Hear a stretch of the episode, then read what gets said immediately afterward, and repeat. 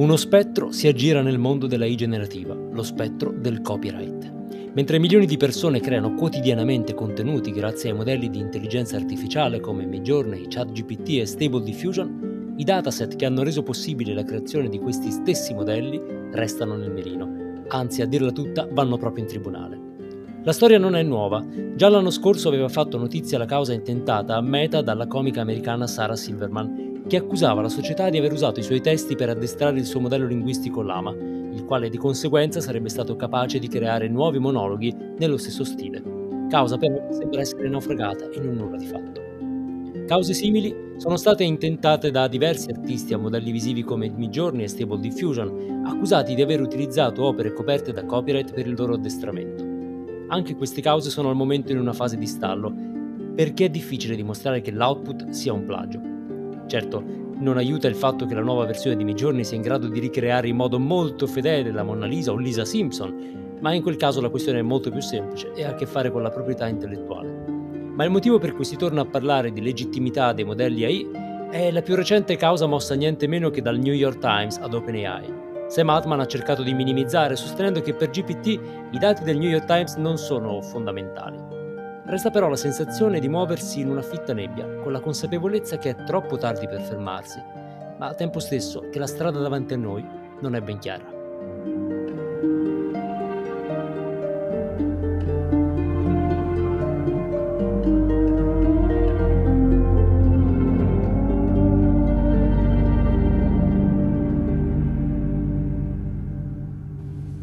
Tu c'hai il bernoccolo, amico mio. Tu c'hai il bernoccolo. Non è il caso. Ah, sì. Tu hai capito a che gioco giocavo e mai girato attorno. È per questo che sei arrivato dove sei arrivato. Dio ti benedica, tu c'hai il bernoccolo. No, no. Sì, come no? No. Sì. E invece sì.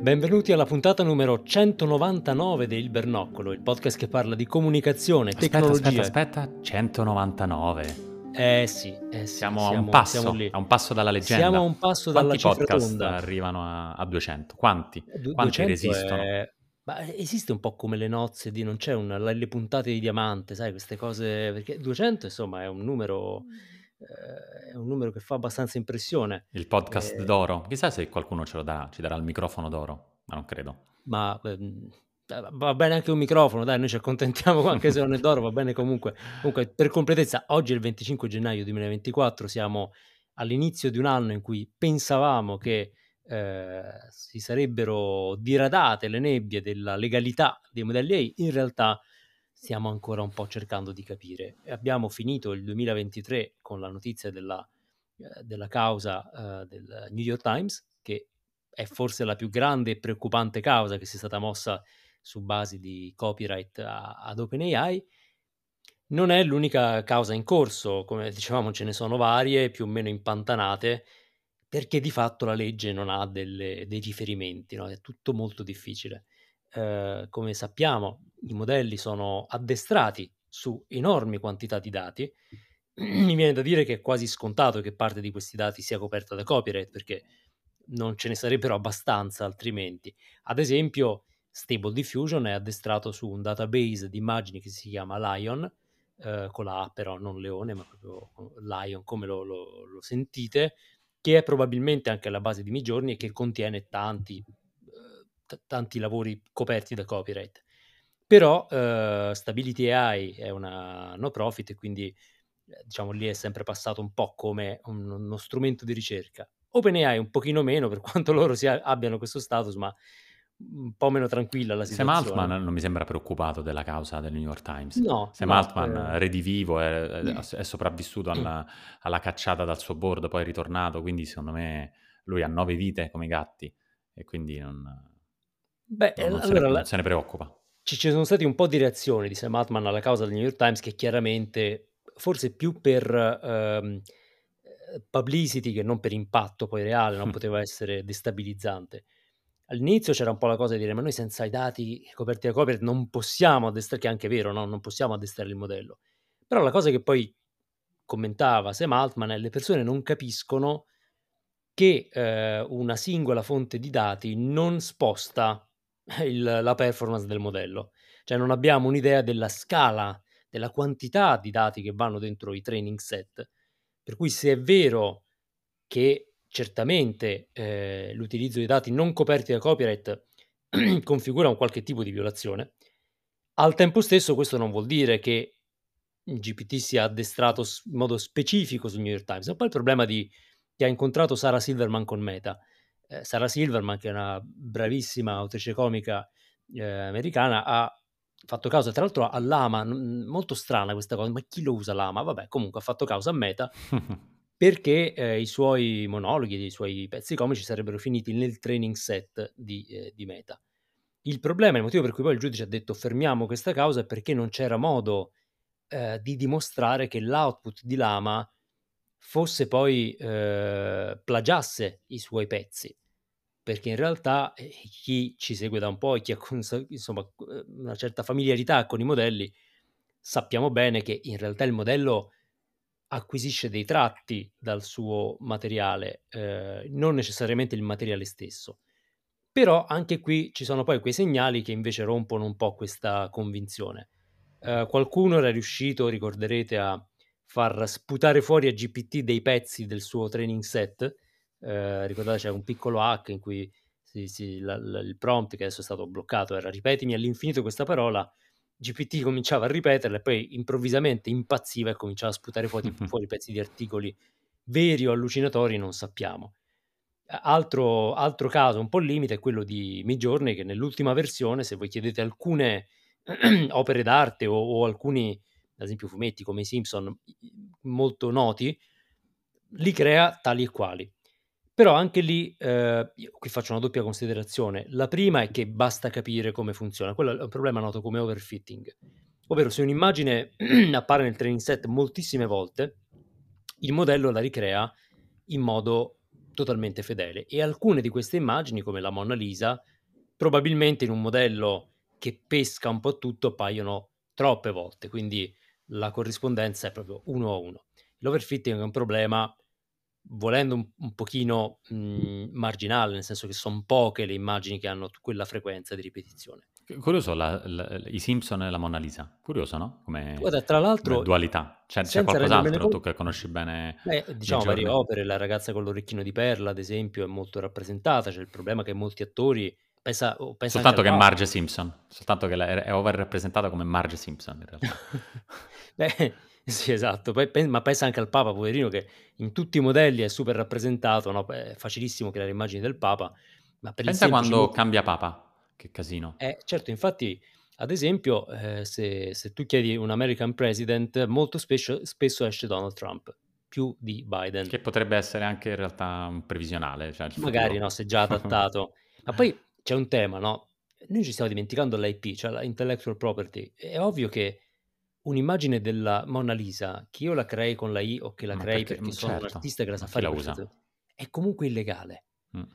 Eh... Ma infatti è assurdo che, nel senso io capisco il tema del training set, però che impari attraverso lo studio, l'analisi, diciamo, di, di contenuti co- protetti da copyright, non ti dice nulla di quello che sarà l'output, cioè l'output dipende dal prompt, non è che sono macchine autonome che fanno cose non richieste, no?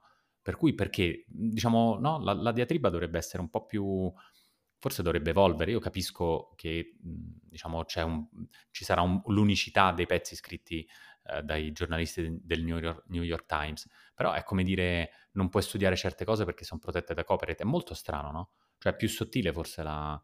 Ma, uh, perché, perché esatto. dovrei riprodurre, anche riprodurre uno stile?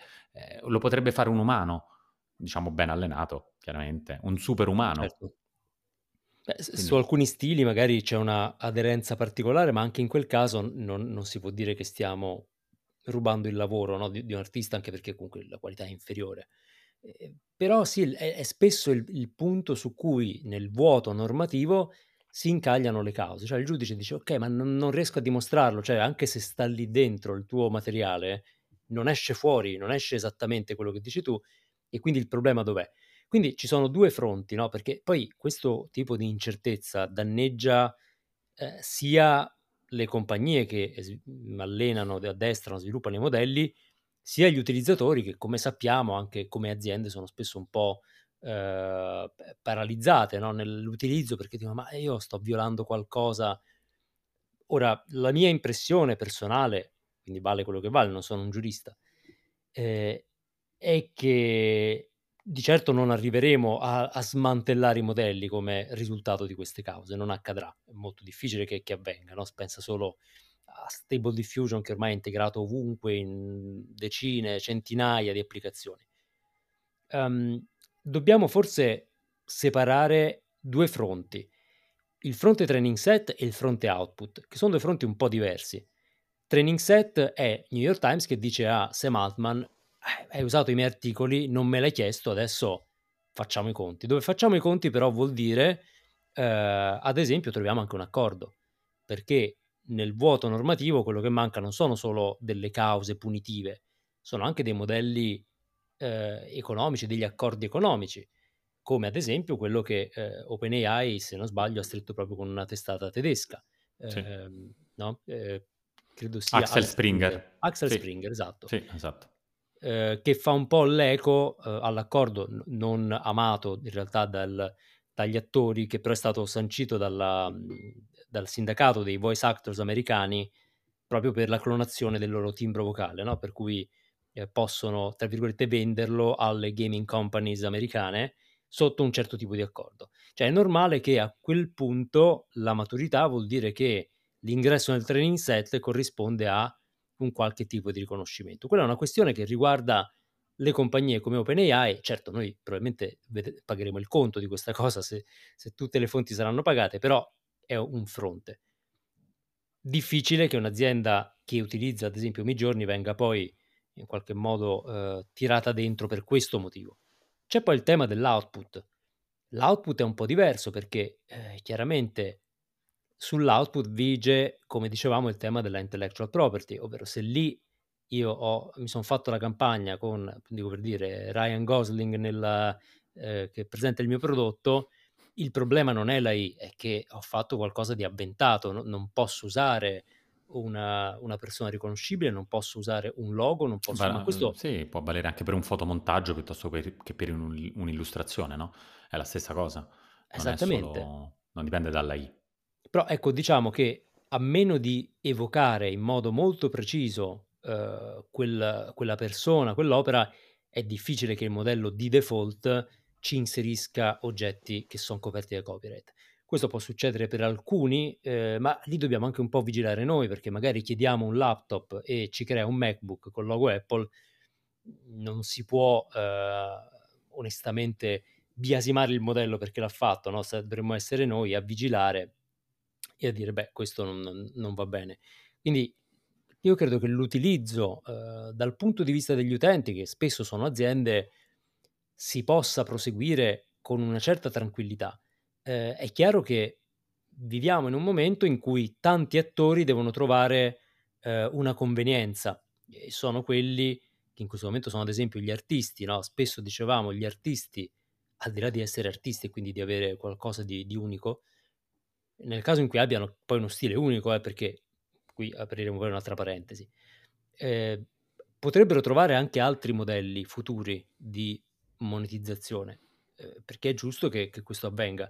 Al momento parliamo di chi è stato inserito nel training set nella primissima ondata, diciamo così, no? quando la fotografia che i modelli hanno fatto uh, del, dell'età dell'informazione intorno al 2021-2022 ha preso così pesca a strascico tutto quello che c'era Secondo in me stiamo rivivendo gli albori di internet quando Google per esempio prendeva, ancora non è risolto il problema di Google News, trova le news dei quotidiani, non mi devo abbonare al quotidiano per avere la notizia, ho ottenuto la notizia, ciao, non solo non mi devo abbonare, neanche devo visitare il sito del quotidiano, quindi neanche faccio views, click sui banner e via dicendo, quindi mi sembra veramente un po' una battaglia, secondo me un po' già persa, è chiaro che cosa sarà in futuro eh, del, della proprietà intellettuale, quello invece è un tema un po' più aperto. Al di là dei contenuti fake, che definirei così, nel senso un attore ripreso che, che dice cose che non ha mai detto, piuttosto che un, un politico, quelli sono proprio contenuti fake, non sono certo. semplicemente... E quindi quello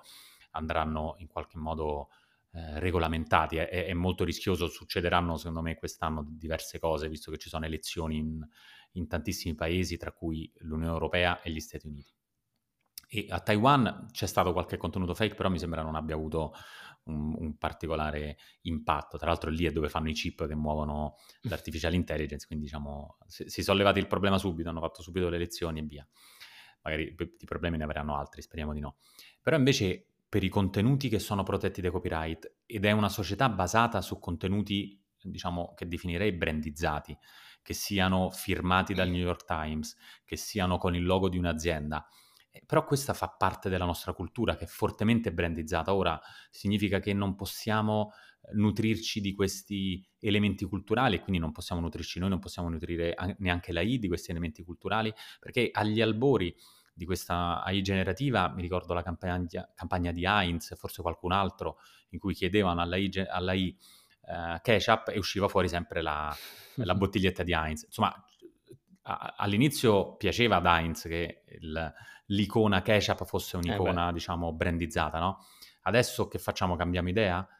Per quanto riguarda gli artisti, secondo me è ancora un altro problema, cioè ci sono Google Arts, per esempio, puoi navigare e vedere le opere di tantissimi musei che le hanno cedute a Google, però effettivamente hanno deciso in qualche modo di, darla, di dare al, al lupo eh, tu, tutto quanto.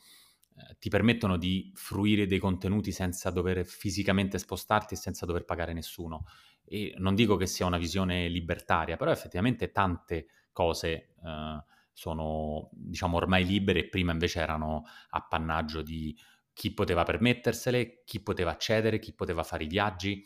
Adesso non è più così, quindi trovo, io credo sia un po' una battaglia persa quella di, eh, dei creatori di contenuti contro l'artificial intelligence, anche per, perché molto presto i creatori di contenuti, già adesso per la verità, dovranno, uh, diciamo, eh, stare attenti a contenuti creati dall'AI che non hanno nulla a che fare con quello che viene creato dagli umani, con avatar che saranno person- persone che non esistono, e quindi questi influencer che già insomma non se la passano benissimo dopo la questione Ferragni, dovranno preoccuparsi più di quello. Certo, appunto, ribadisco, gli artisti o comunque le personalità che effettivamente portano avanti la, la cultura umana, però io non credo che di tutti gli artisti che ci sono, tutti davvero avanzano la cultura del, dell'umanità, cioè hanno una, un tale lavoro di ricerca, una tale profondità, un tale anche spessore culturale. Forse gli AI artist adesso un po' questo, questa ricerca cercano di farla, cioè cercano di spingere l'umanità verso confini che non esistono, ma chi diciamo un attore di, di, di, di, medio livello, attore ho detto, ma forse volevo dire artista, ma anche un attore di medio livello, veramente vuole continuare a basare il, propria, il proprio lavoro, perché in quel caso è proprio lavoro, su un'originalità che non riusciamo neanche a codificare, cioè non riusciamo a capire se è un lavoro originale, se è un lavoro davvero che merita eh, di stare tra, tra, tra, tra i grandi. I grandi del passato non se ne preoccupano e quindi perché non ci sono più, quindi non, non c'è questo problema, tranne magari quelle cose che, che, che, che sono passate agli eredi. Uh, I contenuti fake sono un problema, ma se non è contenuto fake, se non sono uh, repliche, diciamo, illegali, io credo che anche gli artisti, anche i veri attori, gli autori di contenuto non si stanno preoccupando del fatto che le macchine si allenano su quella voce, su quell'opera, anzi, forse non dico che dovrebbero essere orgogliosi, però se addirittura quella voce diventa un'icona, se quel brand diventa un'icona, se quell'opera d'arte diventa emblematica di uno stile, eh, i Simpson accostati alla Mona Lisa un po' se lo meritano per certi versi, e, ehm, forse dovremmo lasciar fare, cioè dovremmo lasciare che queste AI si allenano su, perché poi l'utilizzo che ne fanno gli esseri umani lì può essere normato, cioè se un'azienda fa una pubblicità usando i Simpson e non ha chiesto i diritti a Matt Groening e a tutto lo staff, ha un problema, non dobbiamo bloccare il training set soltanto perché sarebbe assurdo, sarebbe come, io la trovo più quasi una censura, perché queste AI saranno poi il, il modo in cui noi attingiamo alla conoscenza, già lo sono per certi versi, quindi non certo. possiamo limitarle. L'unico dubbio ce l'ho su quelle su, su, diciamo, su quanto è coperto da brevetto. Perché conoscendo Sam Altman probabilmente ha dato, cercato di dare in pasto anche contenuti che non avremmo mai dovuto conoscere. e quindi contenuti top secret, ottenuti chissà co- come, piuttosto che eh, contenuti coperti da brevetto. Certo, se eh, ChatGPT dovesse tirar fuori la ricetta della Coca-Cola, allora lì avremmo un problema, ma non perché è un copyright, ma perché c'è un brevetto commerciale. Certo. Eh, sul resto io son, sarei più libertario, cioè sarei per fare il training di queste intelligenze perché non puoi censurargli e dire ok, non, non, non conosci nulla degli articoli del, del, New York Times solo perché sono dietro paywall. Li conosce Google i contenuti del New York Times dietro paywall, allora perché non l'hai cosa ha di meno da Google? È un problema che ci eravamo già posti, pensavamo di averlo risolto, nel senso è inutile combattere contro Google, secondo me sarà inutile combattere contro OpenAI o Google stessa che, che, che fa l'AI. Eh, almeno questo è il mio, è il mio pensiero. Beh, è come se non eh, volessimo accettare che ci sono stati già dei cambiamenti nella cultura e nella società, ma non oggi, da, da un po' di tempo. Il primo riferimento che mi viene in mente, che forse ho già citato, se l'ho fatto perdonatemi, eh, è il riferimento al, um, alla nascita de- dell'hip hop no? negli anni, eh, ne- nei primi anni Ottanta. La nascita dell'hip hop introduce quella che diventerà poi la remix culture, no? Una, eh, un nuovo paradigma culturale che prende elementi già creati e li rimischia. Quindi essenzialmente i beat dell'hip hop nascevano da in larga parte da dischi che magari erano all'epoca i dischi della Motown, quindi dischi magari soul usciti una decina di anni prima, che venivano campionati e remixati. Quindi prendo un, un basso, prendo un, una batteria, un rullante da un altro pezzo, li, li mescolo, cambio il pitch e creo il mio beat. Faccio un remix. Inizialmente, ovviamente, come quello, tutto quello che era hip hop era un po' clandestino, era un po' illegale, no? nasceva dal basso Dopodiché eh, vai avanti di dieci anni e i pezzi eh, chiaramente di Jay-Z pagano i diritti per ogni sample che utilizzano, ovviamente, no? Si entra in una fase matura in cui il, l'artista Motown che magari non vende più e non si, non si, esibisce più continua a guadagnare perché il suo urletto sta nel pezzo di Jay-Z. E quindi si trova una, un sistema che fa felici tutti in realtà, ma la cultura del remix ormai è già parte di noi, siamo tutti dei remixatori di contenuti, no? non c'è proprio dubbio su questo. L'altro tema è che l'età dell'AI segue l'età dell'informazione, cioè l'età dell'informazione ha accumulato e archiviato informazioni eh, grazie al digitale in una quantità e facilità d'accesso tali che non possiamo supporre che il paradigma non sia cambiato, il paradigma del nostro rapporto con le informazioni. È, è un po' una presa in giro dirci che possiamo chiuderci nei nostri giardini e, e sarebbe, insomma, sarebbe per qualcuno anche bello, ma non è così, ormai l'informazione è ovunque, è facilmente accessibile in mille modi diversi, tutti i tentativi di chiuderla eh, faticano un po'. Poi i giornali, per dire, hanno avuto successo con i paywall, però l'informazione, la conoscenza collettiva sono ormai largamente Secondo accessibili. me quello che dovremmo cercare di risolvere è la trasparenza dei modelli ovvero effettivamente il, il problema non è tanto um, se i contenuti su cui hanno fatto training sono coperti da copyright, ma che non c'è trasparenza su quali contenuti sono stati utilizzati. C'è un altro di questi database enormi di immagini eh, che viene usato per eh, creare modelli, diciamo, di AI generativa che creano altre immagini o video, che si è scoperto all'interno avere contenuti illegali, quindi foto di violenze, pedofile, delle, delle cose tremende. Ecco, questo tipo di trasparenza sui training set ci serve, cioè dobbiamo capire cosa hanno utilizzato per allenarsi. E in termini di trasparenza OpenAI ovviamente vuoi perché è al centro di una corsa commerciale e quindi di business, vuoi perché in termini di cultura interna non credo che sia particolarmente eh, trasparente da questo punto di vista, cioè utilizzano più l'effetto black box, scri- fai delle cose e, e esce fuori la magia. Ecco, essendo indietro tutto il, il, mercato, tutta l'industria è molto indietro sulla trasparenza dei training set.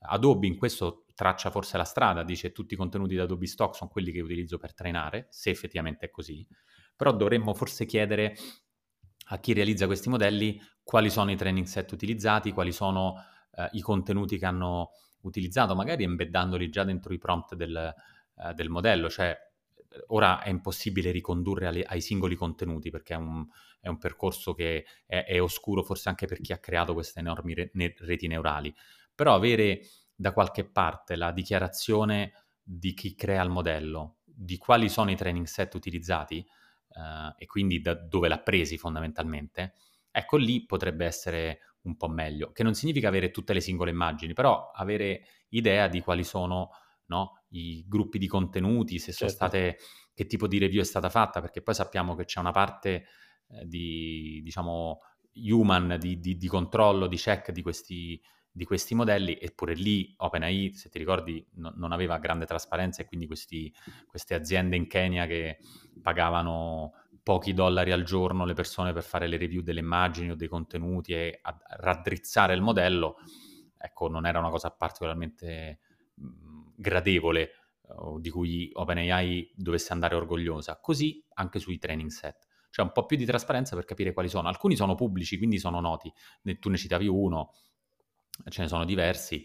Uh, que- i, diciamo, i, i modelli invece proprietari su cui le aziende poi faranno probabilmente miliardi di dollari, forse un po' la responsabilità ce l'hanno, cioè dovr- dovremo trovare il modo di rendere trasparenti questi, eh, i contenuti su cui facciamo l'allenamento. Quello per me è proprio fondamentale, eh, più che andarci a preoccupare diciamo di, di, di, rimuovere tutti quelli coperti da copyright, credo sia impossibile. Uh, anche perché no, non è detto che un contenuto coperto da copyright generi dei contenuti illegali, è, è, è ingenuo è ingenuo dirlo, la qualità dei modelli rischia di crollare, quindi poi diventano inutili, ma queste stesse aziende, ora forse Axel Springer non è l'esempio migliore perché insomma sta licenziando giornalisti, però va bene proteggere le posizioni, però non credo sia quello il, eh, il modo. Uh, ora, New York Times fa bene a, a, a, a, provarci, però non credo che la scamperà, sarà difficilissimo dimostrare che tra l'altro sono dei modelli che non hanno, mo- mhmm, scusa il gioco di parole, insomma, modelli di business reali, cioè non si capisce OpenAI quanti soldi fa grazie al New York Times. Google è più semplice, hai il numero di click e sai effettivamente quanto business fa grazie a quei contenuti, grazie ai risultati, grazie alle pubblicità, ma OpenAI, boh, mh, no, no, però no, non sappiamo cosa sa. c'è dietro. Quello, quello è grave, perché non sappiamo quali sono i contenuti. Invece su quello dovremmo avere qualche sistema che non riesco a immaginare, però ci vorrebbe una specie di motore di ricerca del, del training set di OpenAI. E quello sarebbe, vero, sarebbe utile. Cioè cerco, cerco di capire se c'è. Come Google riorganizza tutto internet, dicono che OpenAI si abbia allenato ChatGPT su tutta internet, bene, fammi capire, fammi, mettimi un motore di ricerca. Chi lo paga? Boh, non lo so, però probabilmente con i profitti che queste aziende avranno riescono a, a, a dare, non so, il 3% dei profitti per giustificare un super sistema, perché poi chi è che si mette a cercare le fonti? Uh, però la trasparenza delle fonti è proprio fondamentale, uh, anche in termini bibliografici, in termini, uh, no? Diventa sì. cruciale. Cioè poter Dice... chiedere a ChatGPT, ma tu come lo sai? Ma chi te l'ha detto? Ecco lì sarebbe interessante. Diciamo che qui abbiamo una doppia chiave di lettura, no? da un lato come umanità, eh, come società, volendo essere meno ambiziosi, eh, abbiamo anche il diritto di poter accedere alle infinite informazioni che abbiamo generato in un modo che sia pratico e che mancava e quindi vogliamo che esista. Eh, chiaramente poi nel momento in cui queste società fanno milioni, milioni, se li faranno di profitti, è chiaro che tutti quelli che poi ci hanno messo senza saperlo il contenuto in qualche modo si, si ribellano. Però poi attendere, eh, noi sappiamo bene, ci sono esperimenti in questo senso, che un, ris- un, grande rischio è quello dei modelli che si allenano sui propri stessi output. Eh, ci sono degli studi sui modelli, eh, i diffusion model, quindi modelli come Midjourney, in cui una anche piccola prevalenza di contenuti AI generated sul training set nel tempo, che vuol dire il modello comincia a imparare dalle proprie stesse generazioni, porta a un rapido deterioramento dell'output. Un po', un po come diciamo, l'inbreeding, se vogliamo, diciamo, eh, le, sì. come le famiglie nobiliari d'Europa ne, eh, che si riproducevano tra di loro e poi erano tutti un po' con la gobba, no? erano, si notava, mettiamola così. Ecco, i modelli AI fanno la stessa cosa, quindi non possono imparare da se stessi, non, non, funziona così. Hanno bisogno di linfa fresca che è umana, che detto così fa un po' paura, paura, no? però paura, linfa contenutistica che invecchia, soprattutto forse magari meno per, per, le immagini, anche se anche quello deve essere aggiornato, ancora di più per GPT che deve costantemente aggiornarsi con contenuti eh, nuovi. A quel punto il fatto che questi training set si dovranno aggiornare renderà necessario un tipo di patto sociale tra i creatori di contenuti che continueranno ad esistere, dovranno continuare ad esistere, e i modelli che invece a loro si ispirano. Per esempio, poche settimane fa è uscita questa eh, applicazione, o meglio, poche settimane fa ha lanciato un filtro che si chiama Glaze, che ehm, permette agli artisti visivi di, diciamo così, avvelenare le proprie immagini, cioè aggiungere un filtro invisibile di fatto, eh, quindi è, un, è, un'alterazione che non è percettibile dagli esseri umani, eh, che però fa sì che poi l'immagine, se è ingurgitata dal modello, eh, lo conduca a dei comportamenti erratici e quindi lo, di fatto lo, lo, un po' come mettere la sabbia nel motore, no? Per cui è, è veramente una difesa un po' da, da, da, da preda, da animale predato che eh, tira fuori gli aculei, eh, che per carità è una soluzione temporanea, ho visto anche grandi artisti che l'hanno fatto, per quanto forse so, essendo artisti è un po' ipocrita come cosa, perché tutto sommato le tue opere sono rese possibili proprio da questo tipo di modelli, eh, però non credo che sia il, il futuro che vogliamo, no? forse vogliamo qualcosa di più trasparente da entrambi i lati, quindi una possibilità di opt-out molto più facile per gli artisti eh, che al momento non hanno e quindi devono ricorrere a, a metodi di questo tipo un riconoscimento invece per chi è in opt-in, ma anche una protezione no, della loro unicità, è qualcosa che permetta di utilizzare questo flusso creazione e eh, elaborazione e generazione eh, tramite AI in modo più equo. Questo necessariamente si dovrà stabilire, non esiste ancora, ma si creerà. E, insomma, eh, l'abbiamo commentato forse nei nostri nelle puntate precedenti abbiamo parlato ad esempio dei, della falsa partenza di Napster, no? che però comunque eh, era il preludio a un certo tipo di distribuzione della musica. È normale che ci sia una fase un po' di far west. Quello che non succede mai è che la tecnologia venga, eh, come dire, eh, ritirata perché la, eh, la parte normativa non riesce a stare dietro. No, è piuttosto il contrario. Non, no? è, non la, è, proprio realistico. Non è realistico. Non lo faremo mai la, la legge, le norme, i contratti, i modelli economici ci mettono un po' di più, ma poi arrivano. Quindi, dovendo dare un segnale, non ci fermiamo per paura, eh, ma piuttosto eh, proviamo, guardiamo le, le, possibilità, non temiamo troppo perché in realtà questi modelli sono qui per restare. Eh, non, non, difficilmente succederà che un giorno diranno no, basta, giorni si spegne, se l'avete usato adesso siete nei guai. No, non è molto realistico come scenario. Piuttosto eh, sarà interessante vedere se ci sono opportunità di diventare dei provider di contenuti per questi modelli. Quello Bravissimo. Un, Quello un secondo tema. me sarà una vera carriera, nel senso creatori originali di contenuto eh, e contenuto di qualità, quindi non contenuto spazzatura. Per cui che gli umani magari cercheranno di, con- di, trovare nuovi stili, nuovi stili di scrittura, nuovi stili artistici, nuovi stili fotografici eh, per avanzare le capacità dei modelli, quello lo trovo un lavoro invece eh, interessante. Quindi magari il ruolo degli artisti, de- de- degli attori, de- di, sarà proprio anche dei giornalisti, forse sarà di scrivere qualcosa come non è mai stato scritto prima, di, di fotografare qualcosa come non è mai stato fotografato prima. La verità è che c'è una grande quantità di contenuto spazzatura fatto anche dagli umani. Uh, e la qualità di, dei modelli è ovviamente direttamente proporzionale alla qualità del contenuto e alla qualità del prompt, evidentemente, uh, nel momento in cui ci sarà un output. Però la verità è che ci sono tanti contenuti che sì, saranno pure coperti da copyright, però non sono forse così realmente di qualità.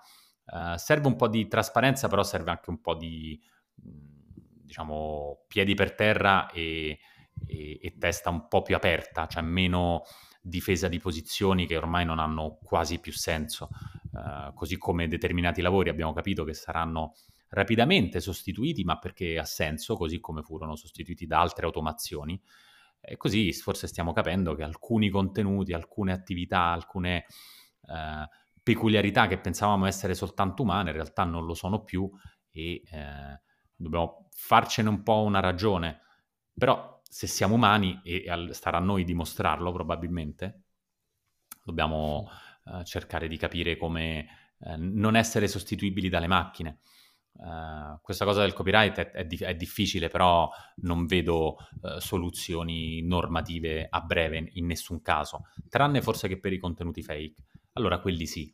Vedo che ChatGPT qualche evoluzione l'ha fatta, quindi quando gli dai, chiedi pareri legali o pareri medici è molto più restio a, a, a, a darti le risposte.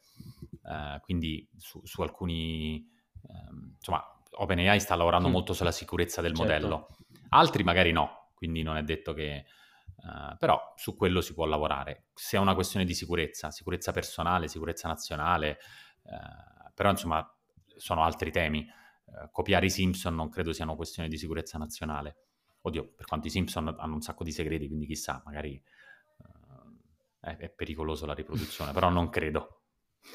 Beh, gu- guarda, come Mhmm, chiusura su questo tema che che mi sembra molto interessante, dire: ma noi quanto siamo unici poi, no, perché, ehm, per esempio tra le cause mosse alle varie piatta ai vari modelli visivi, ne sono quelle magari degli artisti di DeviantArt, dove c'è molta arte simile, no, ci sono delle correnti così, ehm, vicine alla digital art che alcuni dicono: "Sì, okay, però, uhm, vedi che se lo creo, ehm, ispirandomi un artista all'altro, di fatto il risultato è molto simile, ormai è un filone Ehm, e mettiamo tra i link della puntata un, un link che non parla di AI, ma che credo possa essere interessante, comunque di questo autore si chiama Kyle Chaika, ehm, che parla della estetica convergente dei coffee shop nel mondo, coffee shop nel senso dei caffè, diciamo, ehm, che di fatto sono andati a convergere più per via del un vecchio nemico dell'umanità che è l'algoritmo, quando ancora gli algoritmi erano i nemici, ehm, l'algoritmo inteso come l'algoritmo dei, dei social media,